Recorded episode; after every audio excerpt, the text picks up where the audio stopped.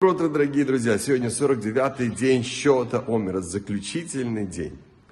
В Торе мы читаем о том, как было посчитано семейство Кехата и Гершона, принадлежащих к колену Леви. Гершон был старше, тем не менее был посчитан вторым. Гершон и его семья занималась переносом внешних покрывал переносного храма, а Кехат занимался тем, что переносил внутренние украшения мешкан. Когда мы готовимся к встрече большого и важного гостя, мы сначала убираем весь дом, а потом украшаем его.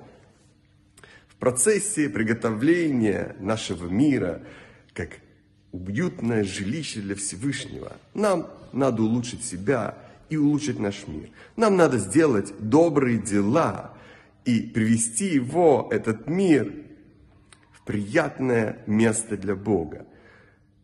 Для этого сначала нужно убрать все негативное, а потом делать добрые дела.